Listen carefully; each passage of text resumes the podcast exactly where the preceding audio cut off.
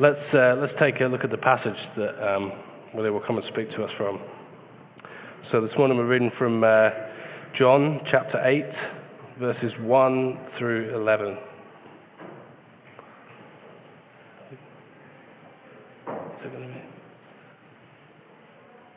Excellent. But Jesus went to the Mount of Olives. Early in the morning he came again to the temple, and all the people came to him and he sat down and taught them. The scribes and the Pharisees brought a woman who had been caught in adultery, and placing her in the midst, they said to him, Teacher, this woman has been caught in the act of adultery. Now in the law, Moses commanded us to stone such women. So what do you say? They said, This they said to, hit, to test him, so they might have to change. Excuse me. This they said to test him, that they might have some charge to bring against him. Jesus bent down and wrote with his finger on the ground. As they continued to ask him, he stood up and said to them, Let him who is without sin amongst you be the first to throw a stone at her. And once more he bent down and wrote on the ground. But when they heard it, they went away one by one, beginning with the older ones, and Jesus was left alone with the woman standing before him. Jesus stood up and said to her, Woman, where are they? No one has condemned you. She said, No one, Lord. And Jesus said, Neither do I condemn you. Go, and from now on, sin no more.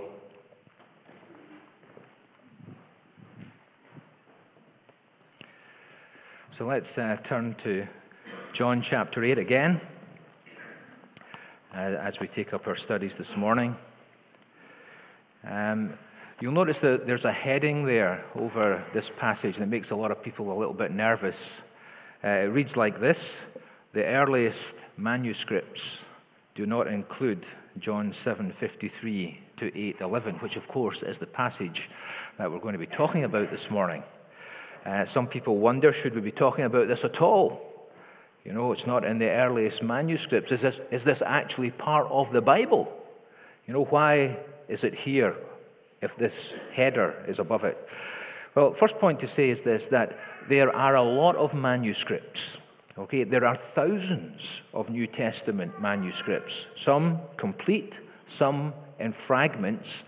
This is not in some of the earlier ones, but it is in some of them. And so we, we shouldn't have any doubt because what happened was the early church fathers looked at this and they made a decision and it was put in the canon of Scripture. There are, of course, other um, extra biblical occurrences of the works of Christ. If you go to the very last verse of John's Gospel, it tells us that. He says that there are many things that Jesus did that are not recorded even in this book. And if they were all written down, even the world itself would not be sufficient uh, to contain them. And so, although it may not have been written by John, the early church fathers, as they looked at it, their assessment was that this was consistent and this was, this true, it had their confidence, and therefore it was put down here, and we're going to be looking at it today. There, there is a, an interesting and a significant contrast right at the very beginning because it takes the last verse of chapter 7 and puts it, of course, with the first one of chapter, chapter 8, where it says that they went each to his own house, but Jesus went uh, to the Mount uh, of Olives. Uh, this, of course, refers to the Sanhedrin. There had been a, an official meeting of the Jewish ruling class, and uh, at the end of that meeting, they were pontificating, of course, about, about Jesus. Uh, all these good old boys went back to their own houses and in contrast to that, Jesus didn't have a house to go to. He goes to the Mount of Olives instead, probably uh, under an olive tree, you know, on the grass, or maybe in one of these booths that had been erected temporarily. You remember from last week that this is during the occasion of the Festival of Booths, when many people erected these little shanty things to celebrate the time in the wilderness where they lived in tents as they, as they traveled through. Maybe he did that, but at any rate, he went to the Mount of Olives in contrast uh, to them. And uh, it reminds me of another saying of Christ. You read about this one actually in Matthew chapter 8, verse 20. There was a man who was very keen to be a disciple of Jesus, and he said, You know, I'd, I'd like to follow you wherever you go. And the Lord Jesus said to him, He said, You know, foxes have holes, and the birds of the air have nests, but the Son of Man has nowhere to lay his head. You know, he wasn't just talking about his poverty, that was true. He was actually talking more about the fact that the kind of life that he was going to live was going to be as an outsider. There would be nowhere that he could call home, nowhere he could lay his head. He would always be the perpetual outsider. He would be rejected. He would never be a part of the accepted way of things, like the Sanhedrin uh, were trying to define things. And that was the, that was the life of Christ. There's a, there's a Christmas hymn, actually, that picks up on this.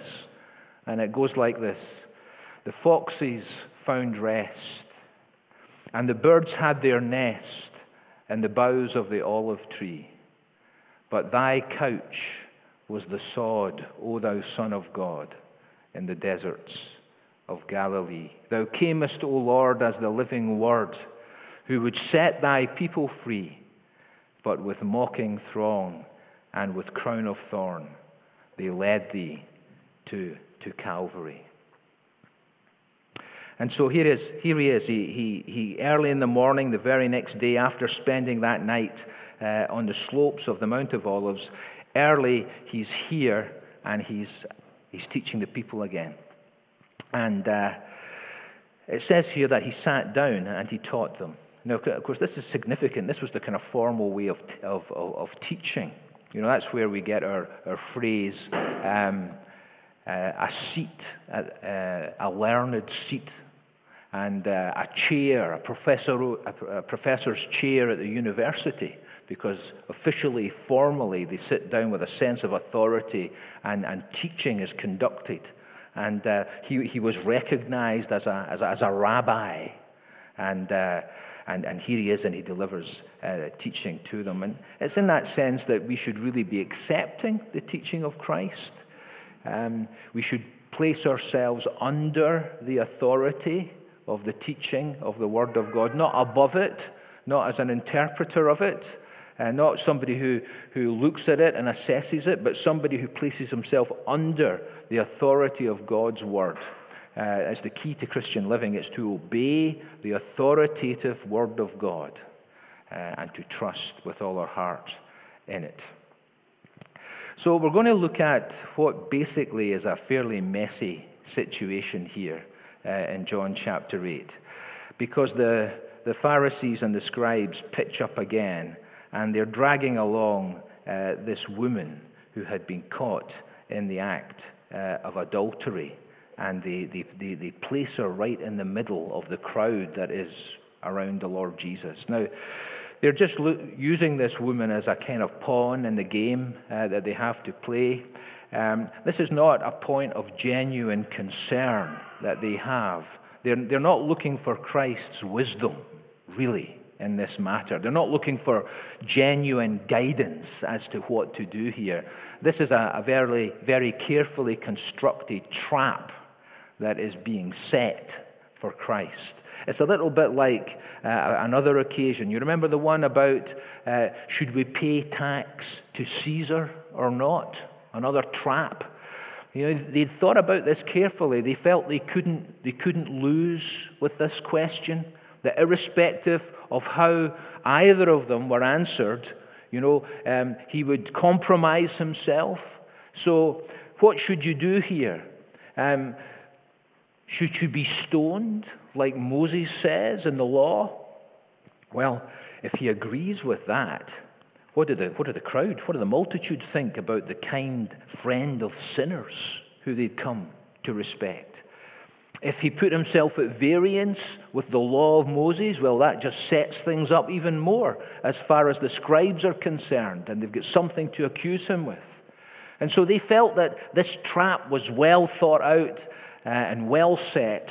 And yet, what he does is this he employs the same strategy as he did actually with the one about Caesar as well. He turns it back on them. You know, he turns it back and asks a question of them. On this occasion, of course, he, he, he stoops down, he bends down, and he begins to draw uh, on the ground uh, with, his, with his finger. Uh, so, what did he write? Well, paradoxically, there's been a lot of ink spilt uh, by commentators on this one over the year. I mean, the reality of the situation is it doesn't tell us what he wrote. You know, so basically, no, nobody knows. Nobody knows. A lot of people think they know, and there have been certain uh, uh, thoughts expressed on it, but it doesn't actually tell us. That's not really the point. It is interesting that there are other instances in the Bible where we're told of God writing things with his finger. You know, the Ten Commandments, you know, when Moses went up on Mount Sinai were written with the finger of God. When uh, Belshazzar, the Babylonian king, uh, was desecrating the articles of religion, you know, and uh, Daniel was brought in eventually because over on the corner beside the lampstand on the plaster of the wall, suddenly the fingers of a man's hand were seen and began to write. You know, you've been weighed in the balances and you've been found wanting. So, I mean, there are other instances in the Old Testament where the, the finger of God is mentioned, but maybe this was in their mind, but it doesn't actually tell us here what Christ did.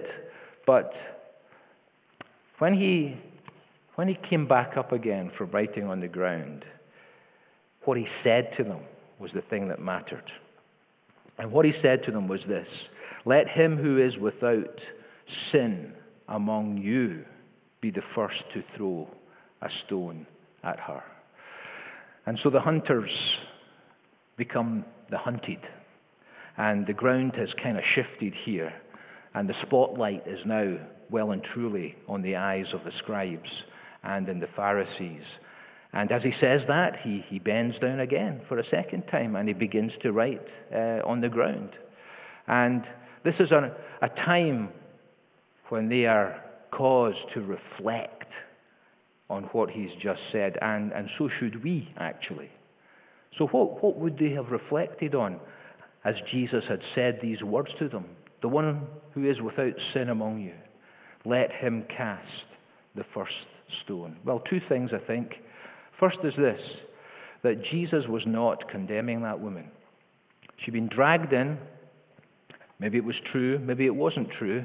Where was the man anyway who was uh, implicit in this as well? And yet he doesn't condemn her.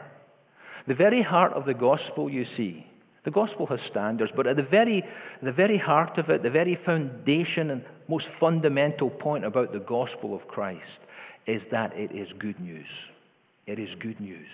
It is about God's grace to people who have fallen and who have failed and who have made mistakes. There is good news for them. God is gracious. I mean, if you go back to John chapter 3, verse 17, it says this about Christ. It says that he didn't come into the world to condemn the world. That's not why Christ came.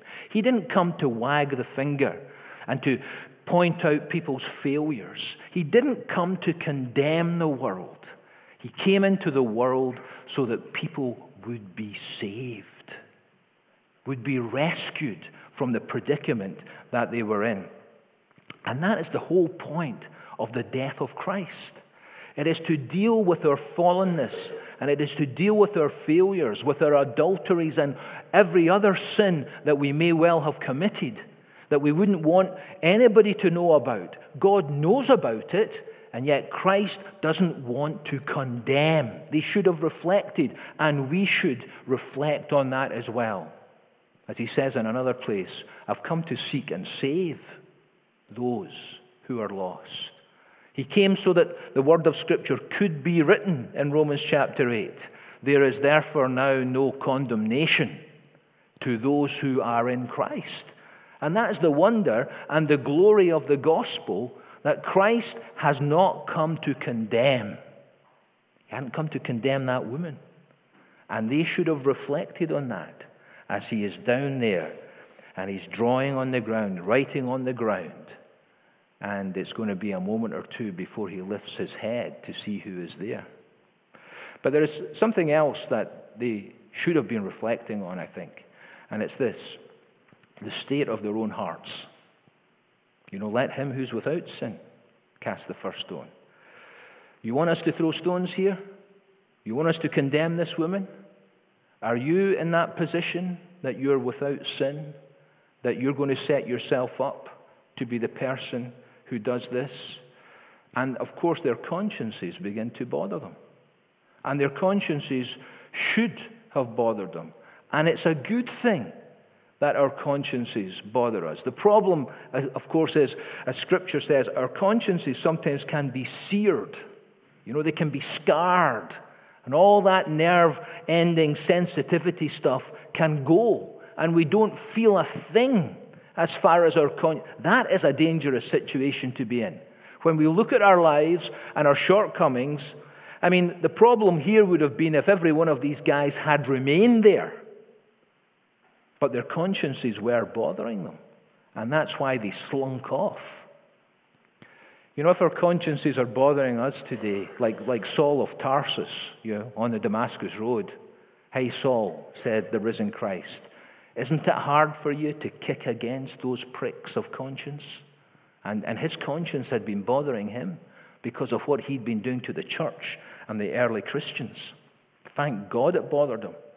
And if your conscience is bothering you today, the, the glory of the gospel is this the only thing that deals with a bad conscience is the gospel. You go and read Hebrews chapter 10 again. And it talks about how no other religious thing can deal with the conscience, but the blood of Christ can do that. The blood of Christ, the death of Christ, because it deals with our deepest need, it washes our guilty conscience clean and helps us serve God. And so that should have been part of their reflection. So, in a sense, if I was to kind of divide this into two bits, that, that, that, that's the mess, you know. What we're now going to look at is the message. The message that Christ is now about to deliver. And he now turns to the woman who's left because cause, cause nobody else is there now. And he says, Where are your accusers? And he says, Neither do I condemn you. Go and sin no more. Now, again, there are probably a couple of things that should be mentioned here as far as the message of Christ. And I think, to a large extent, they're, they're summed up by another verse that we've already seen in John's Gospel. It's John chapter 1 and verse 17, which reads like this That the law came by Moses, but grace and truth came through Jesus Christ. Two things grace and truth. And both there equally. Not say 10% one, 90% the other, or switched it around. If everything that Christ did had all of been grace, you know, that can degenerate into something that's just a bit kind of insipid and a bit sentimental. If it all had been truth, that can be very hard line and harsh. But it actually says that it was full, full of grace and full of truth.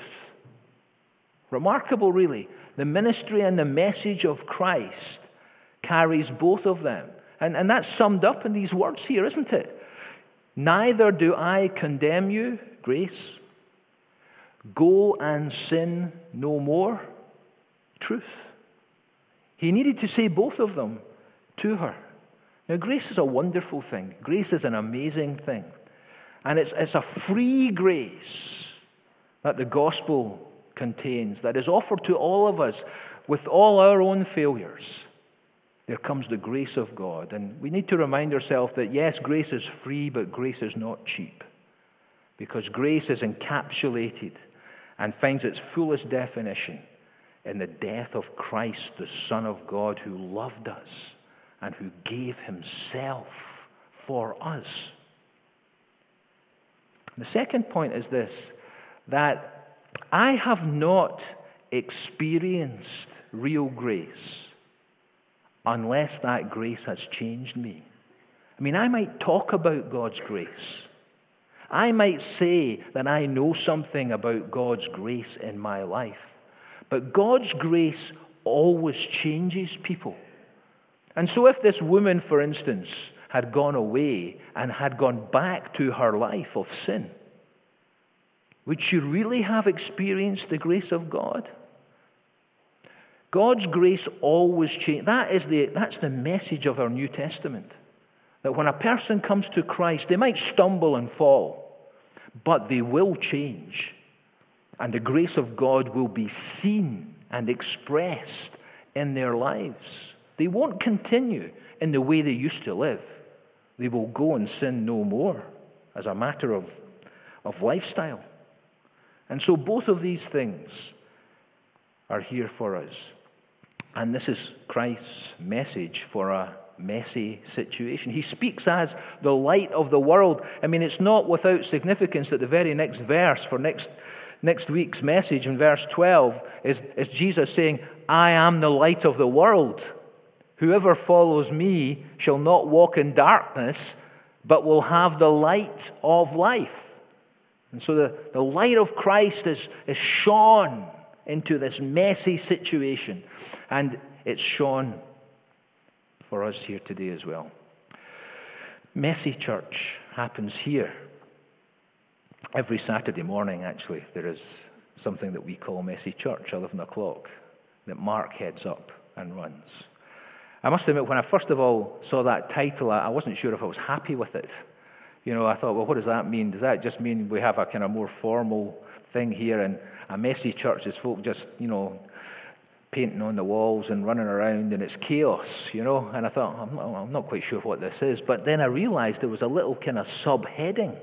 If you look at the little uh, um, thing that stuck out uh, outside the door, it says Messy Church, where, where mess meets meaning, where messy lives meet meaning. And the truth of the situation is that at some level, all of our lives have mess in them. It's the reality of living that there's a lot of mess in everybody's lives. And we're not just talking about paint on the wall.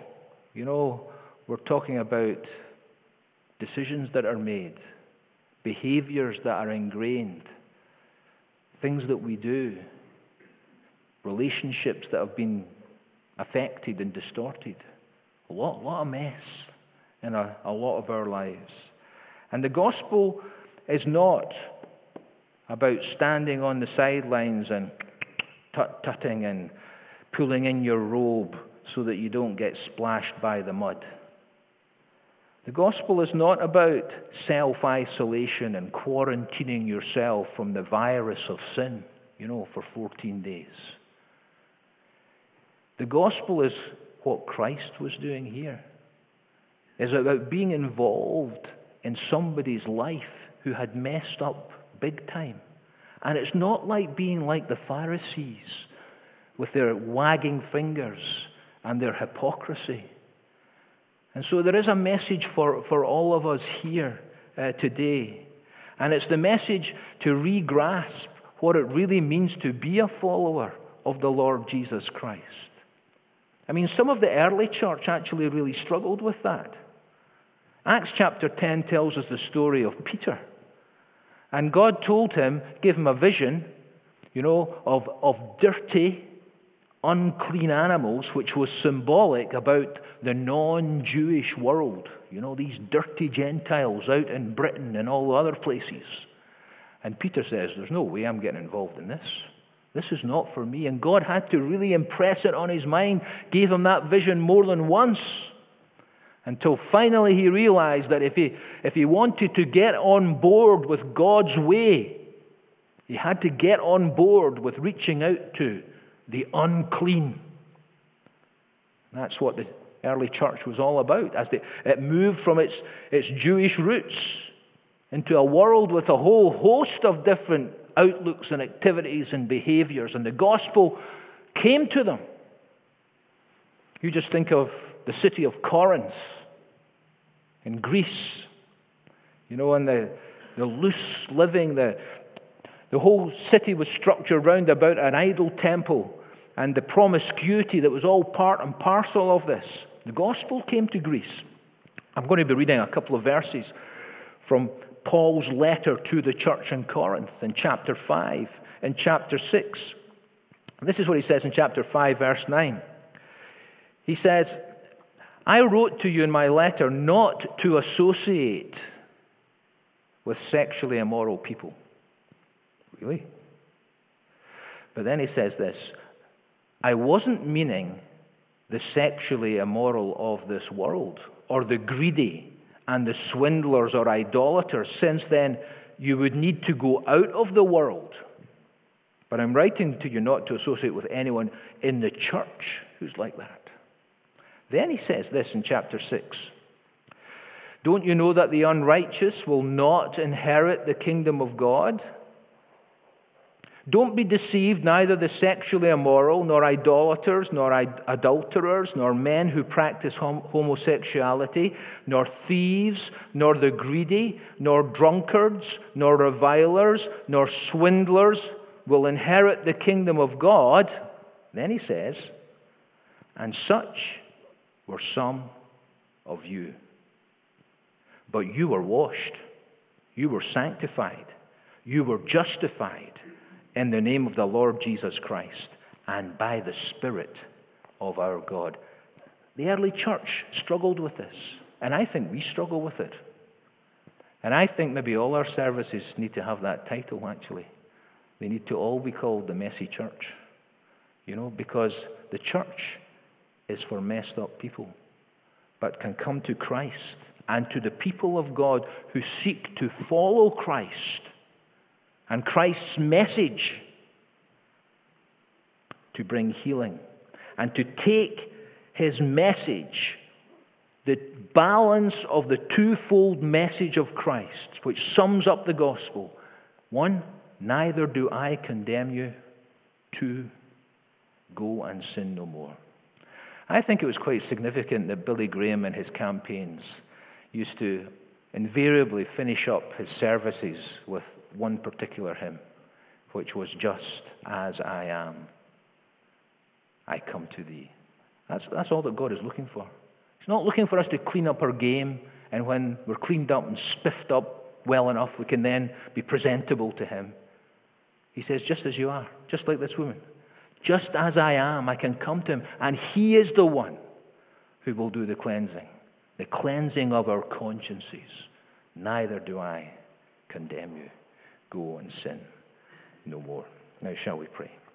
Lord, thank you for the wonderful gospel of Christ encapsulated for us in this incident here.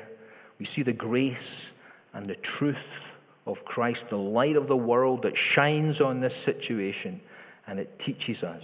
Lord, we pray for all of us as we listen to that word.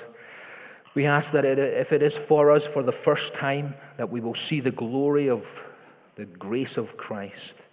And for, for, for those of us Christians who sometimes have this tendency to wag our fingers from the sides, Lord, help us to follow the example of the Lord Jesus.